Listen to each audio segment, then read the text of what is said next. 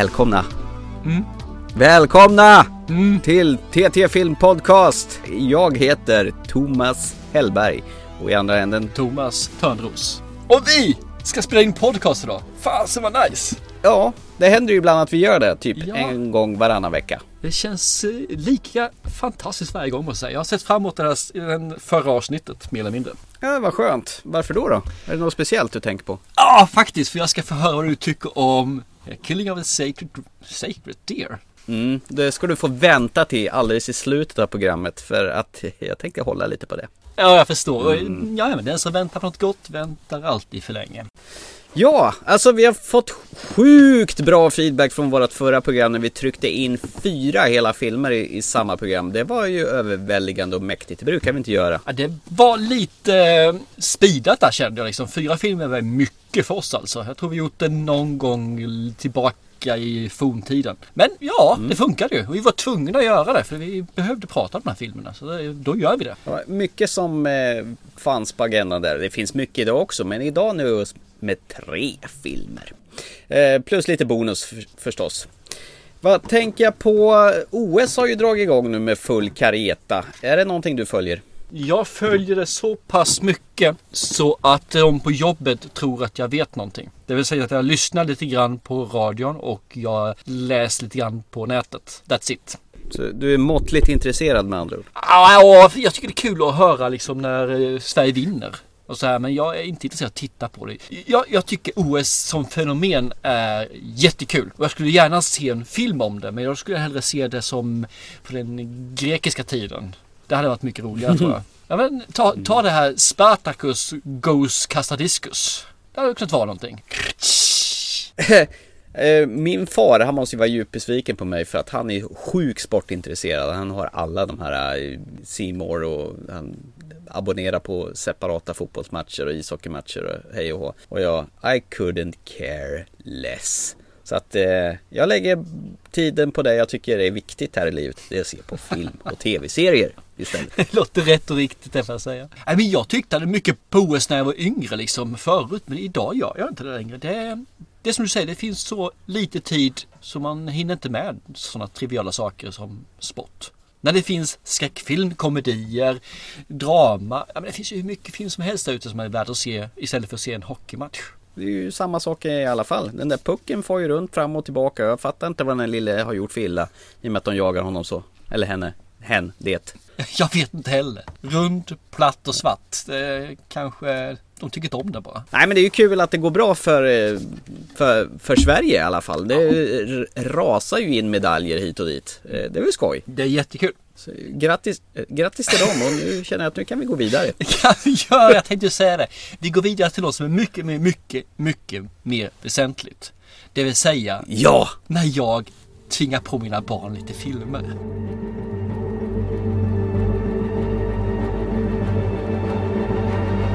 Du är ju en riktig sån här eh, tortyrmästare.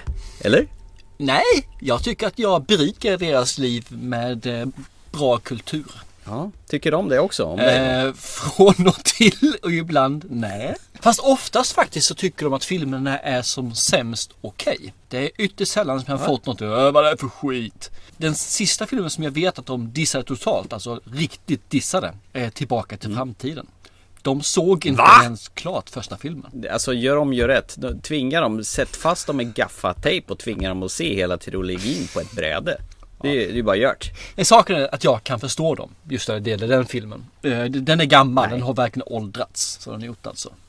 Att, eh, men vi kan, vi kan glömma den. Jag vet hur kär du är i den filmen. Framförallt i den kvinnliga skådespelerskan då ju. Jag, Men, jag, jag känner det här att nu, nu är själva förbindelsen mellan där vi är, den håller på att brytas här. Så vi, vi går över till något annat. Mm, ja. Precis. Så vi ska, vi ska gå in till en krigsfilm istället ska vi göra. ja, bara du inte prata om Dunkirk, då, då är jag helt Ja, den har faktiskt sonen redan sett och tycker ju var bra som sagt var. Så att eh, nej. Det här är en krigsfilm. Den kom 2009. Den är två timmar 33 minuter lång. Eh, Det finns en eh, regissör som heter Eli Roth som har gjort den här fast han är uncredited. Så han är en uncredited director alltså. Den andra regissören har också skrivit manuset. Mm.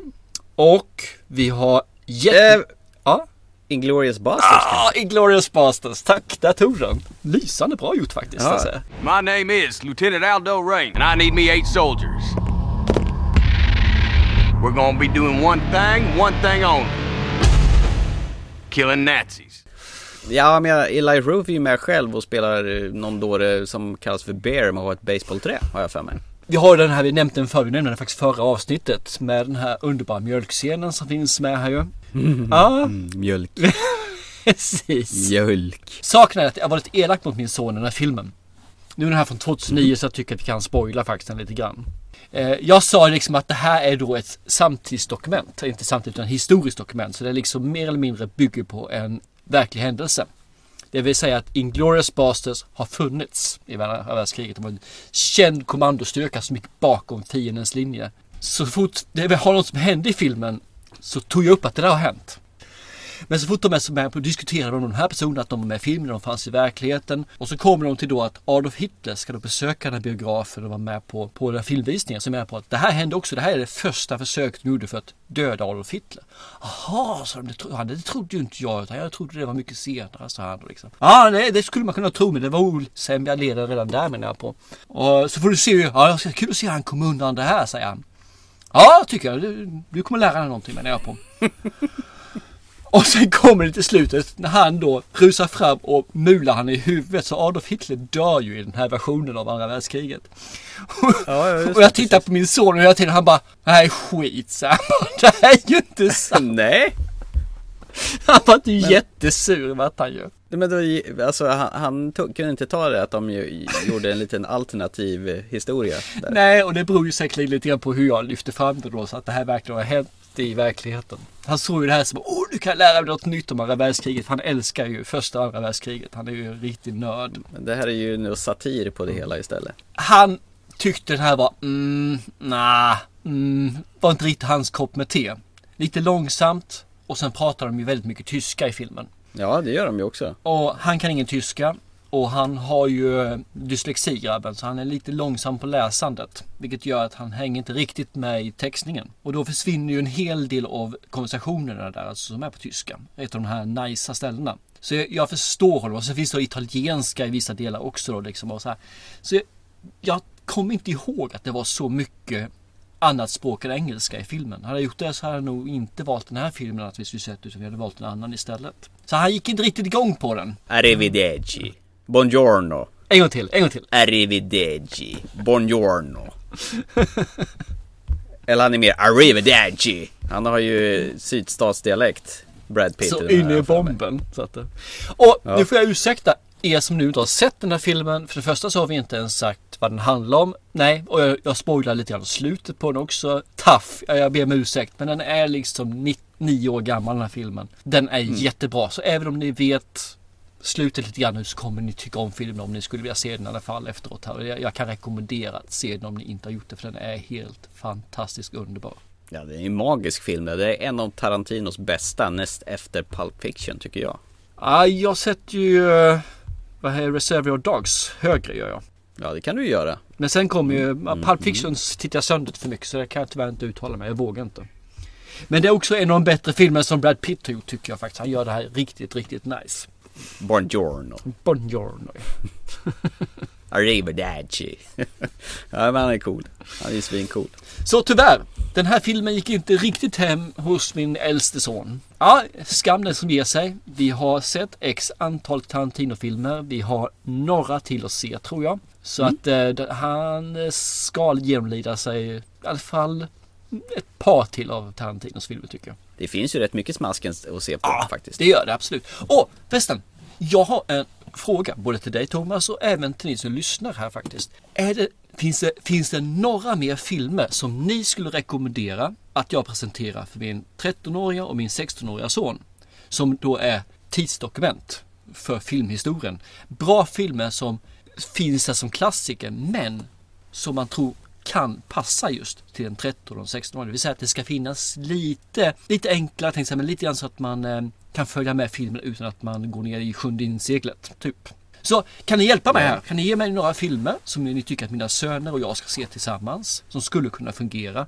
Jag vill inte ha filmer som är från 2017 eller 18 för de har vi redan sett. Men gärna 80-talsfilmer. 70-talsfilmer skulle också kunna fungera faktiskt. Men runt 2000, 2005 eller någonstans där kommer de. Skicka via Facebook eller via vår mejladress som är ttfilmpodcast gmail.com Bombardera brevlådan nu.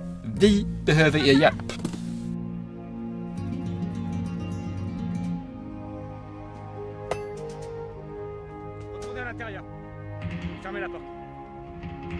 Julie. Va me chercher de l'eau à la pompe pour que je me débarbouille. Et rentre à l'intérieur.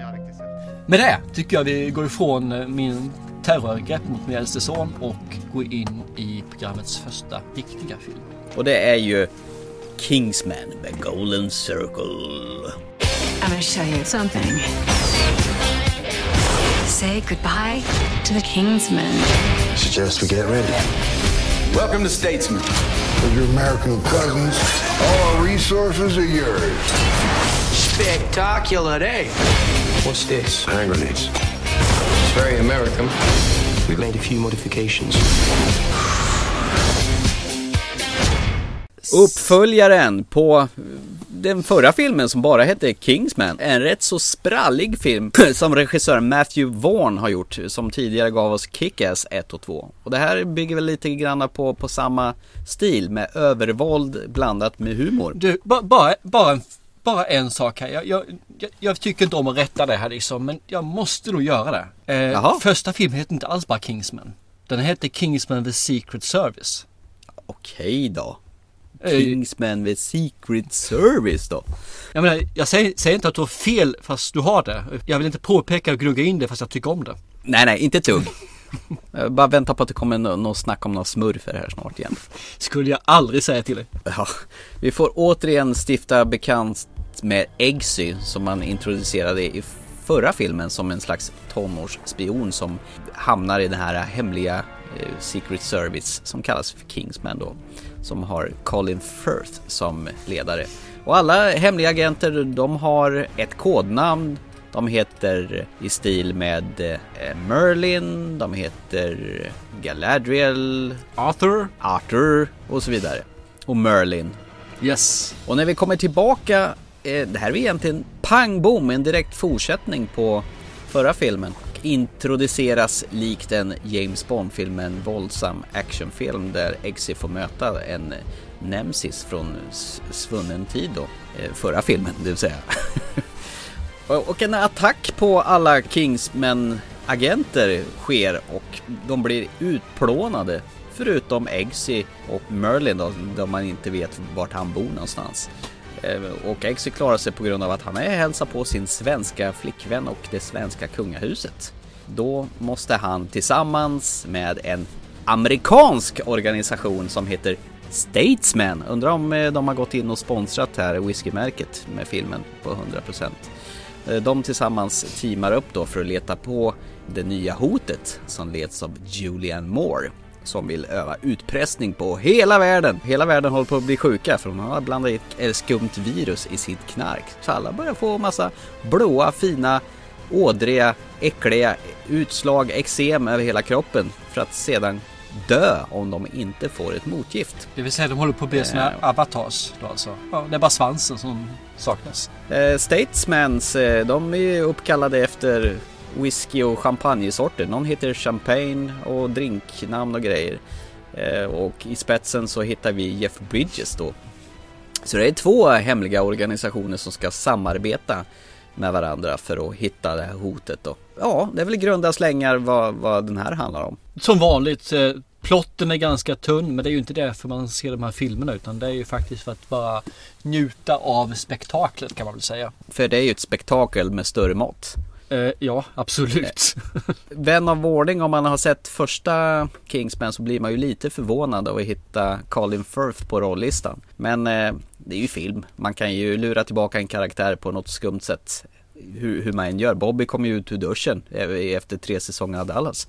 Så varför skulle man inte kunna ta tillbaka Colin Firth som eh, en karaktär? Jag tycker absolut och han är bra så jag ser det positivt. Och han är så här härligt skönt eh, gentlemannamässigt torr den där karln. Men han gör det på ett litet annorlunda sätt än vad de här kostymfilmerna och eh, Bridget Jones-filmerna han brukar vara med i. Han är tuff på ett märkligt torrt vis. Ja men det är han. Han är gentlemanna tuff kan man säga va. Att, nej men jag tycker också om eh, honom där. Han, han passar på något jättekonstigt Mm. sätt. Jag skulle aldrig någonsin ha satt han i den rollen om jag hade om beskrivit karaktären för mig så hade ju inte jag sagt han skulle gå in där. Eh, nej, inte. Han får det att funka. Det är inte med det.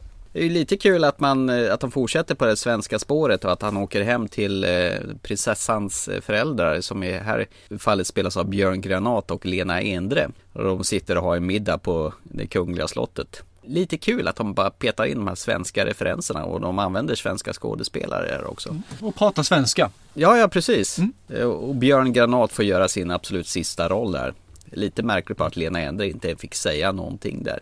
Superskurken den här gången. Förra gången var det Sam- Samuel L. Jackson som eh, läspande kepsprydd storhetsvansinnets gangster och i det här fallet så har de ju skaffat en kvinna då för att göra lite mer genustänk här. Som spelar en kvinna som bor på en ö och kallas för Poppy och spelas av Julia Moore. Hon är ju härligt diabolisk hon också. Aj, jag håller med. Hon gör den rollen faktiskt. eh, Ja, men hon passar på något vis också. Det, det, ja, Mm. fasen tar jag. Jag- tycker om kvinnor som är elaka och hon passar verkligen som en elak bitch. Så att, eh, varför inte? Hon gör hamburgare. Hon är jävligt duktig på att göra hamburgare Ja. och verkligen eh, kolla upp om de personer hon anlitar om de är att lita på eller inte. Det, Annars så kan man bli en ha- hamburgare. ja, precis. Och är man duktig får man äta hamburgaren istället. Nej men jag tycker hon gör en härlig psykopat här. Jag tror nog Julianne Moore hade kul i rollen också för hon brukar väl ofta spela sympatiska kvinnor. Nej, jag tror inte det heller. Det jag kan säga just det är att hon verkar ha kul. Vi tittar på Eggsy eller Taron Egerton. Verkar också ha jättekul. Hanna Ahlström har skoj. Hon trivs verkligen i sin roll alltså. Colin Firth, samma sak. Jag menar, de har roligt. Problemet är att jag tror de har mer roligt än vad jag hade i filmen. Den har allt, ja, den har allting som jag skulle tycka var kul i den här filmen men på något vis kommer den inte till liv. Lite platt. Misstolka mig inte. Jag, jag tyckte den här, den var ganska underhållande i bitvis. Nej, den lyfter aldrig riktigt.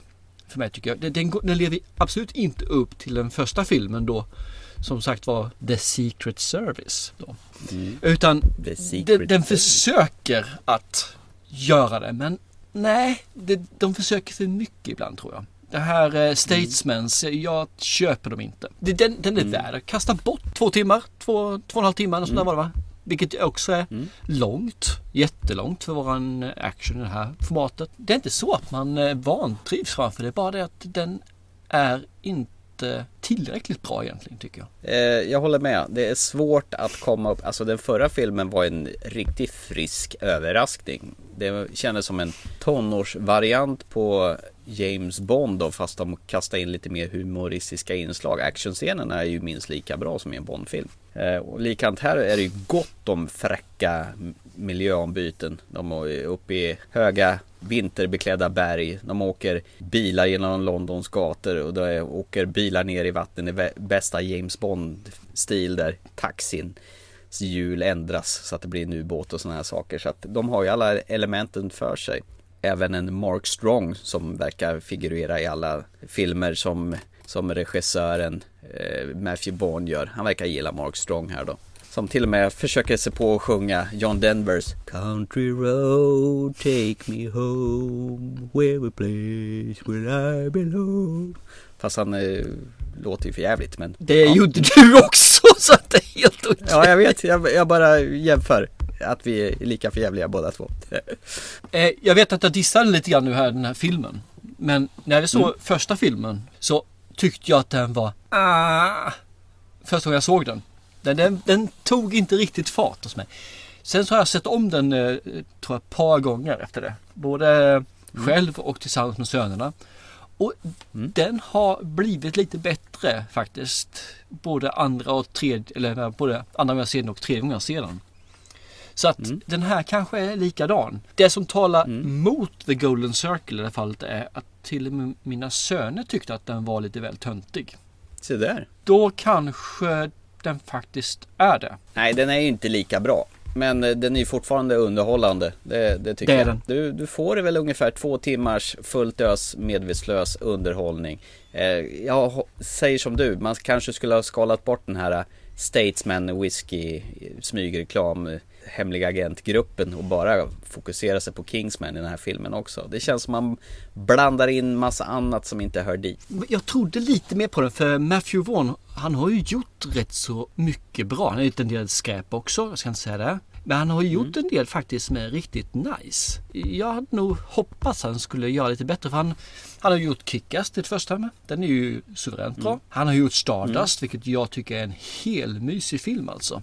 Jaha, det är han som har gjort den. Ja visst. Och sen har du X-Men First Class. Ah! Och så har du Kingsman då ju. Och så har vi Golden Circle, eller då Kingsman 2. Och sen så kommer ju då en Kingsman 3 också. Gör det det? Ja, inget eh, datum utsatt och inget år heller för den delen. Men den finns där som Nej, nej. annonserad. Ja, de, slutet är ju väldigt öppet för en trea. Det kan man ju säga. Som vanligt numera säger jag. Men då, hade du sett eh, Stardust förresten eller? Ja, är det den med Michelle Pfeiffer ja, du precis. pratar om? Stämmer.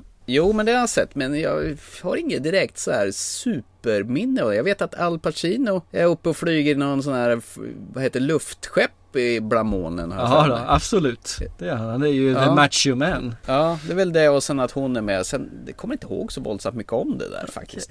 Ja, det är en mysig film, men det kanske är för jag lite... Ja, jag tycker om boken, så jag gjorde. Och då, då blir man kanske lite mm, där. Så Man tycker verkligen... Lite färgad. Det låter som att du blir invaderad i en falsk förhoppning av lite bomull som har liksom manipulerat med din hjärna som vinklar dig åt något konstigt håll. Och du tror att den där filmen är bra. Det är bara för Michelle Pfeiffer men du tycker hon är snygg. Eller erkänn, erkänn, erkänn. Du har nog helt rätt. Jag håller med dig fullständigt. Ja, jag tror det. Jag tror att den är bra filmen och egentligen så är den jättebra. Du, du har nog helt rätt. Ja, nej jag har inget mer att säga om eh, Kingsman, The Golden Circle. Så värd att se eller inte? Jo men det är den absolut. Gillar man ettan så kommer man definitivt gilla den här också. Du kanske inte gillar den lika mycket för den känns på något sätt lite upprepande. Country roads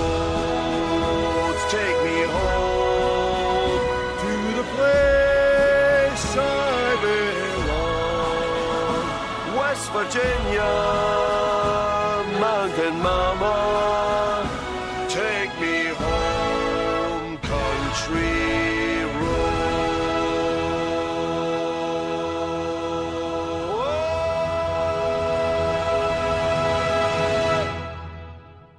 Då tuffar vi vidare till någonting sjukt.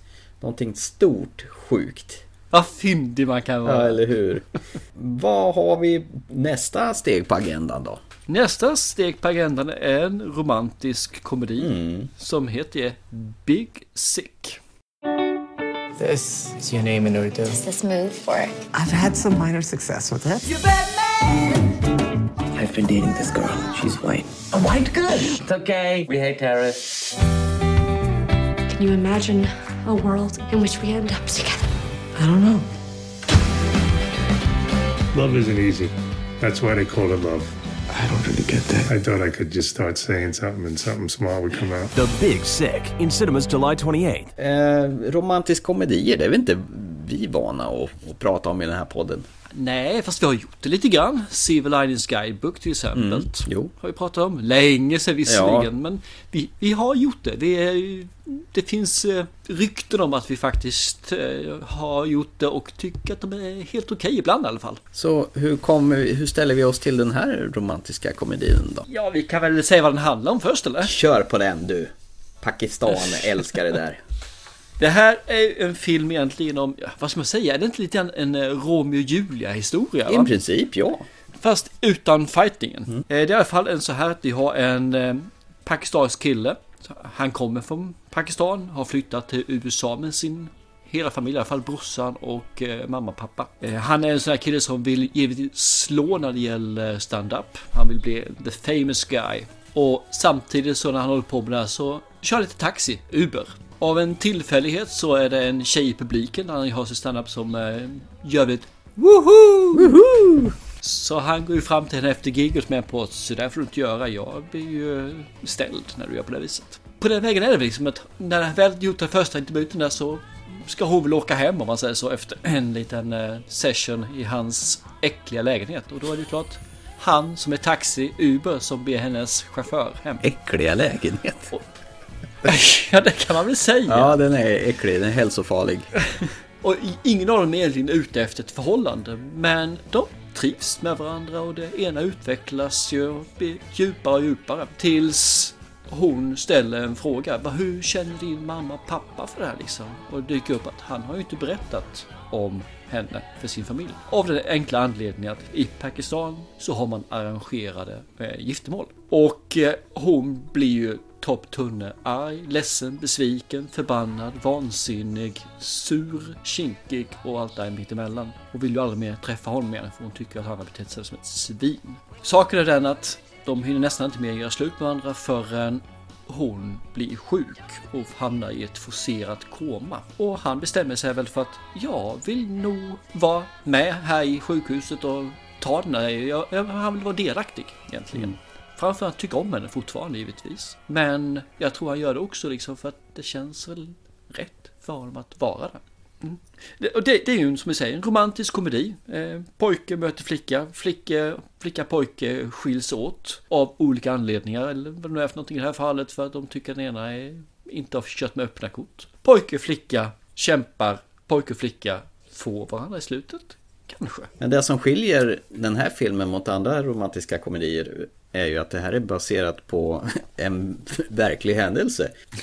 Ku- Kumail som huvudrollsinnehavaren heter från Pakistan. Han spelar sig själv i den här filmen. Ja, precis. Och han har väl skrivit manuset också. Jo, precis. Och så blev han eh, upplockad av han Judd Apatow som eh, producerade filmen. Och eh, det roliga är ju att, eller roliga ska vi inte säga, men det är ungefär fem år sedan det här hände på riktigt då. Att han blev kär i den här amerikanska kvinnan och när han hamnar i koma. Och det här var ju tydligen ett sätt för honom att, att bearbeta det som hade hänt. Så att det är ju ganska färskt ändå. Så att rätt så starkt och berätta om hela sin historia. Å andra sidan så tycker han väl att det var väl en historia värd att berätta. Eh, han, var, han är ju en stor komiker i verkligheten och vad jag däremot inte förstår att varför han inte har sin äkta hälft som får spela sig själv också för att hon är supercharmig om man ser bakom filmerna till, till den här. Hon är precis så där som Emily porträtteras av Zoe Kazan. Hon är ju jä- jättehärlig och charmig tjej hon också men kunde lika gärna vara hans riktiga kvinna, fru som spelar den här rollen. För hon är minst lika charmig det man ser bakom filmerna. Jag tror det kan bero på flera skäl. Ett är kanske att hon vill kanske inte vara framför kameran. Nej, så, så kan det förstås det vara. Sen tror jag att hon fortfarande återhämtar sig från sjukdomen faktiskt. Hon är nog inte helt återställd. Mm, så kan det ha varit faktiskt. Ja, då passar det liksom inte att ha en... Man, man ska vara en sprallig ungdom när man inte är det, om man säger så längre. Men visst, jag tycker det är rätt kul där med kulturkrockar. Det fick jag lära mig att Pakistan låg väldigt nära Indier, Indien. För det kändes att de beter sig väldigt indiskt i sitt sätt att vara och ser väldigt indiska ut. Men eh, ja, Men du, det finns faktiskt en anledning till varför de ser och agerar som indiska. Och det är faktiskt att det finns bara två stycken som är från Pakistan och resten är från Indien just. var det så det var? Kumail och Adil eh, Akhtar heter han som är från eh, Pakistan. Och övriga familjen är då från, eh, eh, från Indien. Ja, och Akhtar är ju hans bror då, Navid. I alla fall. Det är han den skäggiga killen. Yes, exakt. Ja, men vi får ju stifta bekantskap med medan Emily ligger i koma med hennes föräldrar Beth och Terry som spelas av Holly Hunter och Ray Romano. Eh, Det tycker jag också var ett härligt tillskott i den här filmen. De sprudlar ju av komisk timing de här två karaktärerna. Ja, och det, sagt det, jag har nästan aldrig tyckt om Ray Romano egentligen. För jag tycker han har fått så här, ah, nej jag vet inte, jag, jag tycker inte om honom som skådespelare egentligen. Men han, han gör ju ett fantastiskt bra i uh, Ice Age när han gör Man. Mm, är det han som det är gör hans stö- Ja, det är han som är elefanten där, den stora, jag är inte fet, jag är fluffig eh, mannen Ja, tänkte jag. Okej. Men han, han är faktiskt charmig här. Eh, Jag köper honom. Mm. Men jag såg inte att det var Ray Romano från början. Jag fick verkligen fundera på vem fasen är det jag känner igen där framför mig egentligen. Mm. Men, ja, mysig kille. Det får man säga just den här. Men jag tycker ännu bättre om Holly Hunter som Ja, visst hon härlig. mamma. Fruktansvärt fri själ. Så- Och jag köper karaktären bara rakt av alltså. Mila. De beter sig ju som riktiga människor i den här filmen. Det är det jag tycker är så uppfriskande. Det känns inte skrivet på något sätt utan de har ju en vanlig skön dialog. Även om den är lite rapp. Framförallt Race är lite underfundigt rapp eh, nördig får man väl Ja. säga. Men Holly tycker jag, ja, jag, köper hennes person. Att hon är liksom just en, en öppen människa som har lätt, att, lätt till känslorna. Mm. Lätt till eh, uttrycka sig själv och beskriva hur hon känner och mår. Även om eh, grundhistorien handlar om Emily och Kumail så får du ju även en liten sidostickspår med, med Emelies föräldrar då. Och deras eh, position i livet. Och vad de tycker om varandra. Det är en film om relationer, rätt och slätt. Relationer och eh, som du, som du nämnde tidigare, liksom eh, hur man hanterar kulturskillnader mellan eh, olika länder egentligen och personer. Ja,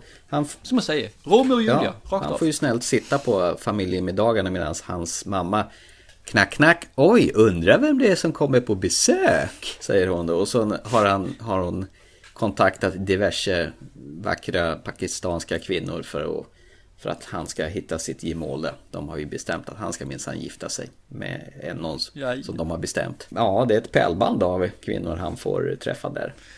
Ja, han nonchar den ena efter den andra. Ja. Ena försöker flörta med honom om hans favoritserie Arkiv X bland annat. Det går, det går så där. The truth is out there! Det här med Uber förresten, det är faktiskt för min del ett nytt fe- fenomen. Alltså, jag, jag har läst eh, Dan Browns senaste bok Begynnelse och där pratar de om Uber. I den här filmen eh, The Cure for Wellness så tar han ju en Uber upp till det här slottet. Och i den här så åker han Uber. Innan dess, jag hade aldrig faktiskt hört talas om den här... Oj, har du missat det? Det är ju världens största taxi... Jag kan inte säga bolag för de har inga anställda utan det är ju vanliga människor som eh, blir taxichaufförer. Men det är, jag tror de är världens största nu som eh, förmedlar sådana här resor kan vi säga. Nej, ja, totalt. Men jag upptäckte i lite filmer och i bokform nu att det är nog jävligt stort. Så jag var tvungen att läsa på det. Det var tydligen något IT-företag i USA som från början gjorde den appen då. Och de tar mellan 5 och 20 procent av alla intäkter för de här taxiresorna. Du ska väl kunna hitta någon som är i din närhet då eh, som kan köra dig. Och i det här fallet så var det den hon hade gått hem med som var Uber-taxichaufför. Ja, du lär dig någonting varje dag, vad trevligt. Ja, eller hur? Ja. Utbildning att se en film alltså, Ja, trevligt. precis. Jag fick lite sån här uh, Me, Earl and the Dying Girl-vibbar av den här filmen. Lite samma sorts humor blandat med allvaret. Och det här äkta, alltså spelet som är mellan karaktärerna. Och jag fattar ju att det här blir extra äkta i och med att det här har ju hänt han Miles, skådisen som spelar sig själv i den här filmen. Men ändå så har de ju lyckats förmedla en väldigt varm och äkta känsla. Det är inte det vanliga slafsiga romantiska pojke möter flicka och sen är de sura på varandra och sen får de varandra i slutet. Utan det känns ju som det är riktiga människor det handlar om, inte så Hollywoodifierat. Han har ju det andra, han kommer ju från liksom Pakistan. Han har, han var visserligen ung när han kom till USA och det här är ju samma som i filmen och som i verkligheten. Och jag tror han tar med sig lite Bollywood in i, i den här Hollywoodfilmen då. Och det är nog därför som det är lite, för visst finns det lite känsla av den också om vi tittar på Lunchbox och det här. Ja, de sitter ju till och med och äter sådana här plåtburkar i en scen. Ja, det är inte dialogen. Det är liksom inte egentligen karaktären som sådan utan det är mer att man får liksom en, den här känslan av att ja, det här är en indisk film eller åt det hållet i alla fall, en Bollywoodfilm då. Och de har en viss gemytlig feeling liksom när man ser dem där på något sätt. Alla de där filmerna ska man nästan kunna ta in som ett enda fack att du, du mår ganska bra när du ser dem alltså. Även om det är lite tragiska saker de har, de har i scenerna så är det ändå en rätt så gullig, eh, lite rosaskimrande känsla man får i kroppen när man, man sitter där framför tvn. Jag jag kan säga att jag föll pladask för den här filmen. Jag tyckte den var supermysig och jag gillar kemin mellan Zoe Kazan och Kumail som spelar Emily och Kumail mot varandra. Även om hon ligger i lite koma mellan varven. jag. Nej men en mysig film. Man blir alldeles varm i kroppen när man ser den här filmen, tycker jag. Det är en gullig film tycker jag också. Den är jättegullig. Mm. Föll inte jättehårt för den ska jag villigt erkänna. Men jag kan inte säga något ont om den. Inte någonstans. Det är bara det att det är ingen hundrafilm. Men det är kanske för att jag är inte så svag för romantisk komedi när man gör det lite smörigt. Och det är lite smörigt emellanåt tycker jag faktiskt. Mm, men inte så där Men- Bregott-smöret som det kan vara. Nej, det är det inte. Det är inte liksom ett kilo i håret. Nej, jag, jag tyckte om den och den, den var lite så här som man, en feel film kan man väl säga. Du kan inte gå därifrån och må dåligt utan du går därifrån liksom med ett litet leende på läpparna. Och sen är inte slutet helt hundra tillrättalagt utan man lämnar, lämnas med en, en positiv öppning. Men det är liksom inte självklart att vi har gått i mål där. Det tycker jag om. Ja, fast det är det ju. Ja, du får tolka hur du vill. Han kanske ramlar på ett bananskal och bryter nacken. Det fick du ju aldrig se. Jo, men man får se eftertexten efteråt. Ja, just det. De där äckliga eftertexterna. Nu, nu ändrar jag mig. Jag tycker den här filmen var skit. Ja, ja. Eftertexter är Ja, skit, det är bara att erkänna. Precis. En feelgood-film som eh, förströ väl ungefär den två timmar det, det underhåller för stunden. Inget elakt om den. Eh, däremot så kan jag tänka mig, när det gått fyra månader in på det här året till, Mm. så kommer jag nog mer eller mindre glömt bort den. Men den är värd att se. Den är helt klart värd att se. Mm. Så har jag sagt det.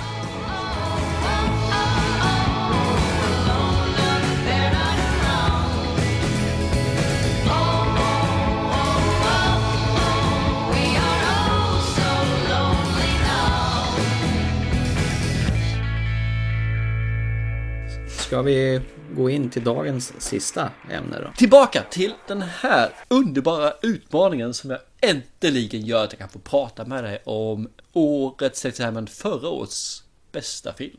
Ja, du tycker det ja. Ja, ja, ja den, jag tror att den eh, seglar upp ännu mer ju mer tiden går nu efteråt. Så att, ja. Vi pratade om mitt uppdrag då från förra programmet, The Killing of a Sacred Deer. Get up and get dressed. Dad, my legs, I can't move them. I think what we have is a case of some psychosomatic disorder. It must be Martin. I brought you some gifts. He's got serious issues. We have to take precautions. That critical moment we both knew would come someday. Here it is. You do realize we're in this situation because of you. Ja, vad är det här för galenskaper då? Eh, jag har ju sett The Lobster och den fick ju du även se förra gången och jag frågade dig hur du ställer de här filmerna i paritet till varandra.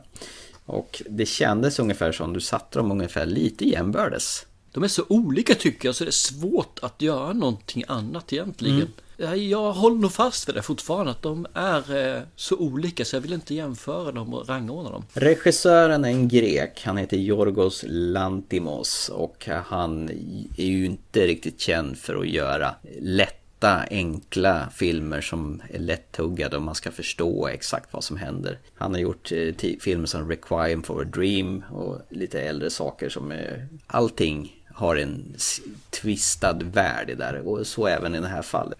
Vi får träffa läkaren Steven Murphy som är en kirurg. Han, har en, han är lyckligt gift, har en familj, bor tillsammans med Nicole Kidman och har två barn, en pojke och en flicka. Han har något fuffens för sig. Han träffar en 16-årig kille på olika platser. Han ger honom presenter, han eh, träffar honom på fik, ja, de, de pratar om alldagliga ting. Och varför han gör det? Ja, det vet det 17. Efter han har eh, träffat den här pojken lite grann så bjuder han hem honom på middag och pojken får träffa Colin Farrells eh, barn då. Och dottern eh, i familjen fattar tycke för, eh, för killen då som heter Martin då. Men Martin är lite skum. Han har någonting konstigt aura över sig helt enkelt. Plötsligt, helt out of the blue, så blir Colin Farrells, alltså Steven Murphys son, helt plötsligt så ramlar han ihop och inte kan gå. Så att de kör in honom på sjukhuset och undersöker honom och kör honom genom en sån här äh, CAT-scan. Eh, och de hittar inget fel på honom, de kan inte förstå vad som har hänt. Och sakta men säkert så börjar Stevens familj falla sönder en efter en. Okay, you do have more hair than I do, but not three times more. Me and my mom thought it'd be nice if you came by for dinner tonight. We could watch the rest of the movie. Does eight sound good for you? That's very kind of you, but I just can't make it tonight. I need to be at home. Can't you get away for a couple of hours? I can't. No. Some other time. My mom's gonna be upset. Can I tell you a secret? Don't tell her I told you. I think she I think she likes you. I mean, she's attracted to you. Det känns ju i alla fall som att vi är, vi är inkastade i någon konstig slags verklighet. Där läkarnas vetenskap får spö av någon slags grekisk mytologi. Det är ju en, det är ju en grek som har regisserat den här filmen. Och jag tror han kastar in någon form av sån här förbannelsehistoria från den grekiska mytologin. Om inte man är beredd att offra någonting så kommer det här drabba dig. Det är ju en sån här klassisk grekisk historia. Som vanligt när man träffar på Colin Farrell i samrörelse med Jorgo Lantinos så är det ju karaktärerna, de, eh, de är ju stolpiga, känslokalla historier, människor. Osympatiska människor som man initialt har jättesvårt att tycka om. Och så, sätt, mm, och så sätter han personerna i omöjliga, konstiga situationer som, som blir jäkligt obehagliga. Ställs för massa ångest. Det är det man känner när man ser den här filmen. Du får liksom dela rollkaraktärernas ångest i 100%. Och sen samtidigt så osar filmen av bisarra sexscener. Det var likadant i Bill Lobster och här är det något ännu märkligare. När hon klär av sig och lägger sig som död. Ja, och, och det går han igång på. Ja, precis. Ja, ångest och förtvivlan och det är mycket uppgivenhet och eh, Colin Farrells rollfigur som läkare, han är ju, känns på gränsen att oförmögen att hantera situationen som, som stundar när kaoset väller över honom mer och mer. Sen får vi ju, alltså Nicole Kidman är ju ett skönt tillskott i den här filmen. Hon har ju också en sån här förmåga att kunna spela på något sätt känslokall och blank i blicken. Jag tycker hon är mer än det. Jag tycker hon är helt suverän i den här filmen. Alltså jag... jag säger inte att någon är dålig på något vis, utan de spelar ju på ett speciellt sätt. Det var ju de även med Lobster. Det är ju en skön ensemble som de har plockat in. Och likadant får man se Alicia Silverstone för första gången på dödagar. Jag kommer ju ihåg henne från Batman och Robin, Clueless och Blast from the Past till exempel. Och sen helt plötsligt har hon blivit en gammal tant.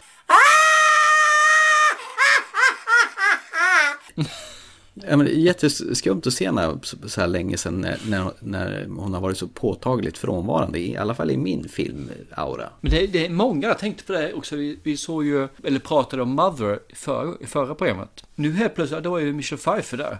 Och nu helt plötsligt kommer Nicole Kidman. Jag har inte sett henne heller i några större filmer egentligen, alltså den senaste perioden. Och jag tycker det här är rätt så skönt. De här 80-talsbrudarna helt plötsligt dyker upp igen alltså. Bara, jag, jag kan nog tänka mig att det är säkerligen, jag vet inte hur länge, måste vara 15-20 år sedan jag såg någonting från Nicole Kidman egentligen. Eller Finns det någon film som du har? Ja, jag såg en nyss i tv-serien Big Little Lies till exempel. Ja, jag har inte sett Nej. den ju så att det kanske Och sen har jag sett den i Paddington alldeles nyligen. Nej, men hon är nog fortfarande aktiv. Det är nog bara att du har missat henne på... Ja, det måste vara ja. det alltså. För det känns som att... Men det känns ändå som att de här dyker upp nu i lite mer bättre roller också. För kanske en så att säga, udda film är ju det här. Men jag tycker det är nice, jag tycker om detta. Alltså, helt plötsligt så får de plats igen. Jag skulle, tycker det är synd att de har varit utknuffade om de nu har varit eller om jag bara har missat dem kamerabygget på den här filmen är ju lite speciellt. Det är mycket så att kameran står still och sen får man se karaktären, till exempel Colin Farrell i de flesta fall där, att den är väldigt nära på honom och så zoomar kameran ut långsamt, långsamt. Och ibland är det tvärtom, från en punkt och närmare, närmare. Väldigt så här fasta kamerapunkter på den här filmen. Jag tycker det är faktiskt rätt så befriande att det är en film som är långsam och tar tid på sig. Det finns en kamerascen som jag tycker är jäkligt nice. Där de filmar det rakt uppifrån. Mm. När de går ut från eh, sjukhuset där. Så är det liksom rätt ganska högt ja. upp. Och så får man följa kameran är still som du mm. säger. Mm. Men man följer dem när de går i fågelperspektiv. Mm. Jag tyckte verkligen om det sättet att filma. Sen fick du en, eh, också en kamerascen när Nicole Kidman sitter i en bil tillsammans med eh, Colin Farrells kompis. Och sen voiceas det över med en dialog. Och med dialogen så fattar man vad som pågår.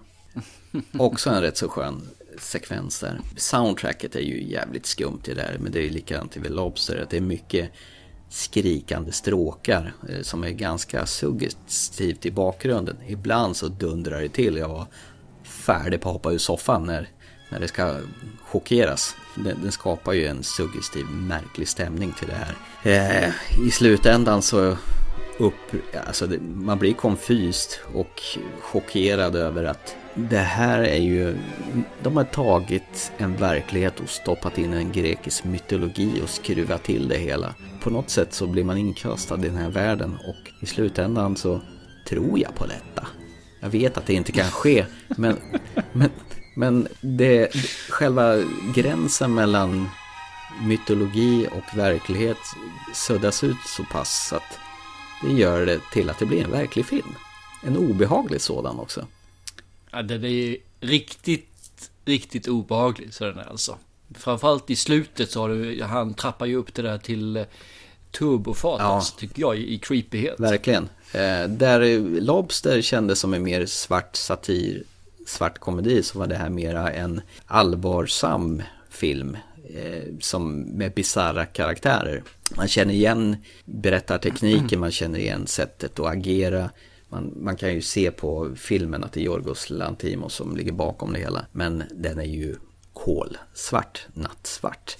Och jag kan tänka mig att det är många som kanske inte alls tycker att det här är någonting att ha. Jag kollar på IMDB och, och när jag kollar lite grann, det är många som såg den här filmen vid fotknölarna. Men jag tycker den är helt fantastisk. Härligt att höra att du har smaken fortfarande alltså. Nej, det, det, är en sån där film som inte lämnar en eh, oberörd direkt. När filmen är slut då, då, då blir man så här Jahopp, vad såg jag för någonting egentligen? Lite tom kände jag mig också när efter jag sett den. För det, mm. det kändes lite grann som att skilja sig från en, jag ska inte säga från en vän, men eh, ja, mm. lite grann åt det hållet. Mm. Jag hade gärna sett lite grann till. Titeln på filmen är ju lite spännande. Killing of a Sacred Deer. Men om man rotar lite mm. granna i den grekiska mytologin så får du svaret. Det är egentligen en metafor till vad den här filmen handlar om. Eh, det är inte bokstavligt talat att vi slaktar rådjur på bioduken här. Men eh, Nära på. Själv då? Vad är din syn på den här filmen då?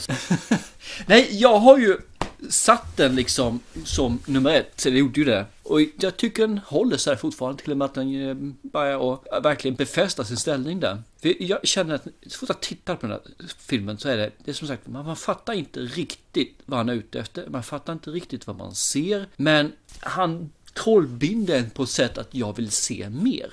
Det är fyrkantigt, det är stolpigt och det är riktigt dålig dialog ibland. Men det är dialog som smälter ihop med filmen som gör att helheten blir trovärdig och man, man köper det rakt av alltså. Och sen så är det ju det här med att det här är ju våran verklighet, våran tidsepok vi har idag. Men jag kör det fortfarande att det här är inte våran dimension, utan det här är en alternativ verklighet. Även om den är mindre skillnad än vad det är då i Lobster där det verkligen har tagit ett steg rakt åt vänster. Och här är lite ungefär som att eh, dagens läkarteknik, de står helt maktlösa över när någonting sånt här händer som inkräktar i våran verklighet.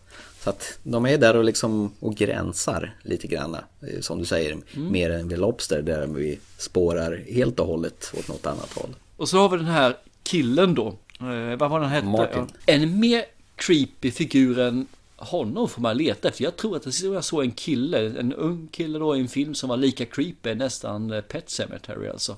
Han är off, han är riktigt off är han alltså. Han är, han är som en vanlig kille men det är någonting som är totalt fel med honom alltså. Och jag kan liksom inte sätta fingret på vad det är egentligen. Men lite eh, autism och sådana saker får man tänka när, när han börjar agera. Men inte heller. Nej, du har väl he hela alfabetet på ADHD, CDE, FGH, IKLM.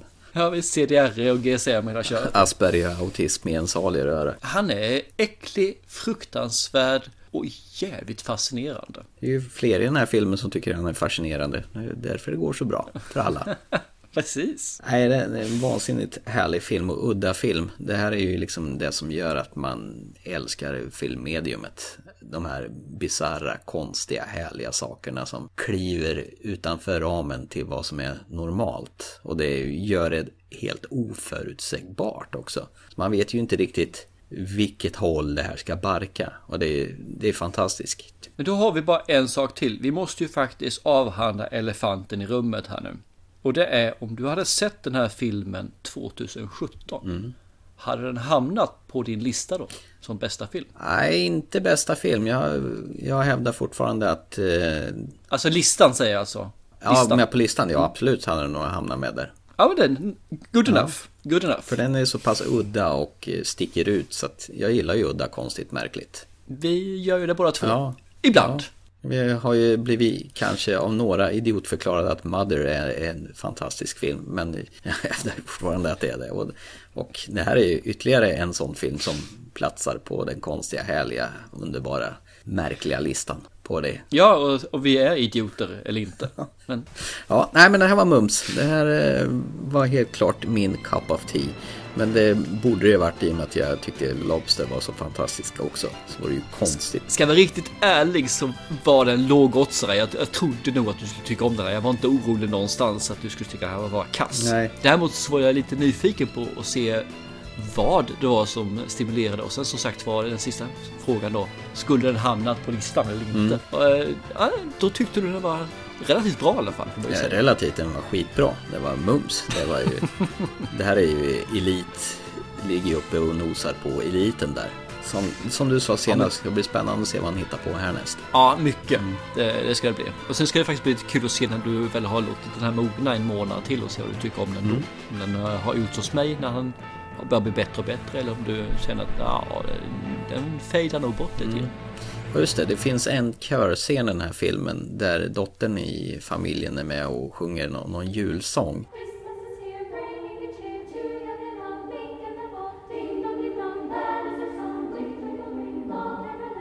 Den jullåten kommer man ju aldrig någonsin se på samma eh, sätt någonsin igen efter man har sett den här filmen. Bisarrt härligt och usch, det ryser i kroppen när jag tänker på mig.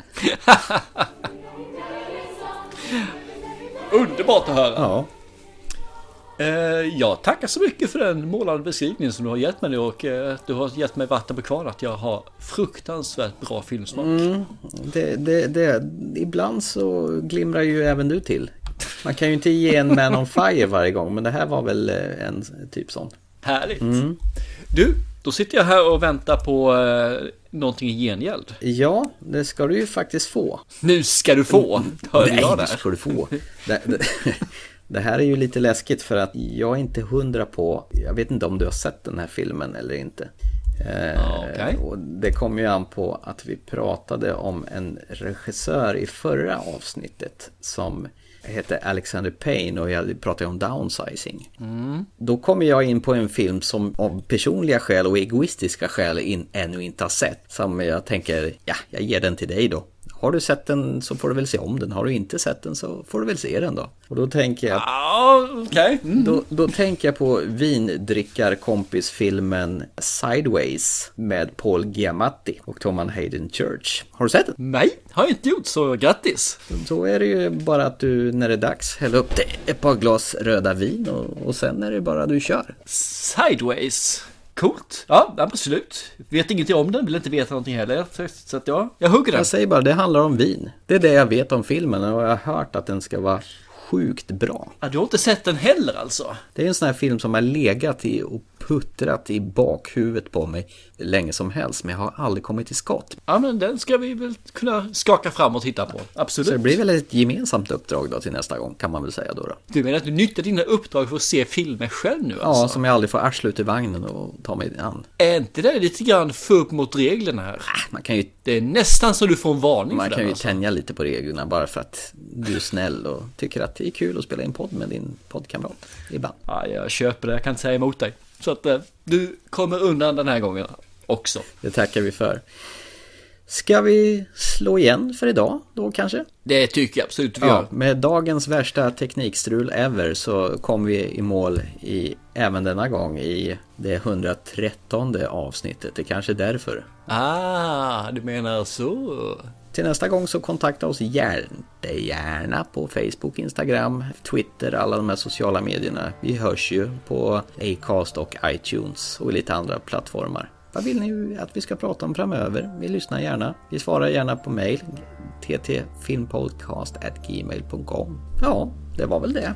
Glöm inte att skicka filmer nu som tonåringar bör ha sett. Alltså lite äldre fina filmer som tonåringar bör ha sett för det är allmänbildning, filmallmänbildning. Mm. Till mig eller till Hellberg, det går också bra, men eh, framförallt till mig. Ja men det är ju lysande. Så att man kan uppfostra den generationen som ska ta över filmtittaren så småningom. Nu blir det lite längre avsnitt- avskedet, det blir lite en konungs återkom. För jag funderade på en sak, saker och ting försvinner. Jag pratade med mina söner för ett tag sedan om en stor musikartist som var min pappas, av de här som var hans största liksom. Och själv växte jag också upp med artisten och det är ju Elvis Presley. Mm. Men mina söner vet inte ens vem Elvis Presley är. Ja, du ser, det är ju blir en generationsgrej som håller på att sudda ut det förflutna. Yes! Så genom att jag visar de här filmerna för mina söner så kommer de att leva en generation till. Och det är lite grann därför jag gör det faktiskt. För att de ska leva ett tag till. Och kanske om jag visar dem 100 filmer nu som kommer härifrån. Så kanske två stycken av de här filmerna visar de för sina barn. Och då har de överlevt ytterligare en generation till utan att glömmas bort. Vilket jag eh, finner väldigt trevligt. Eh, tanken på det är väldigt trevlig alltså. Ja, det är lysande. Se en bra film då till nästa gång, för det tänker jag göra. Så hörs vi. Jag ska se Sideways, så det ska jag absolut göra. Hej då! Chip chip! Hej!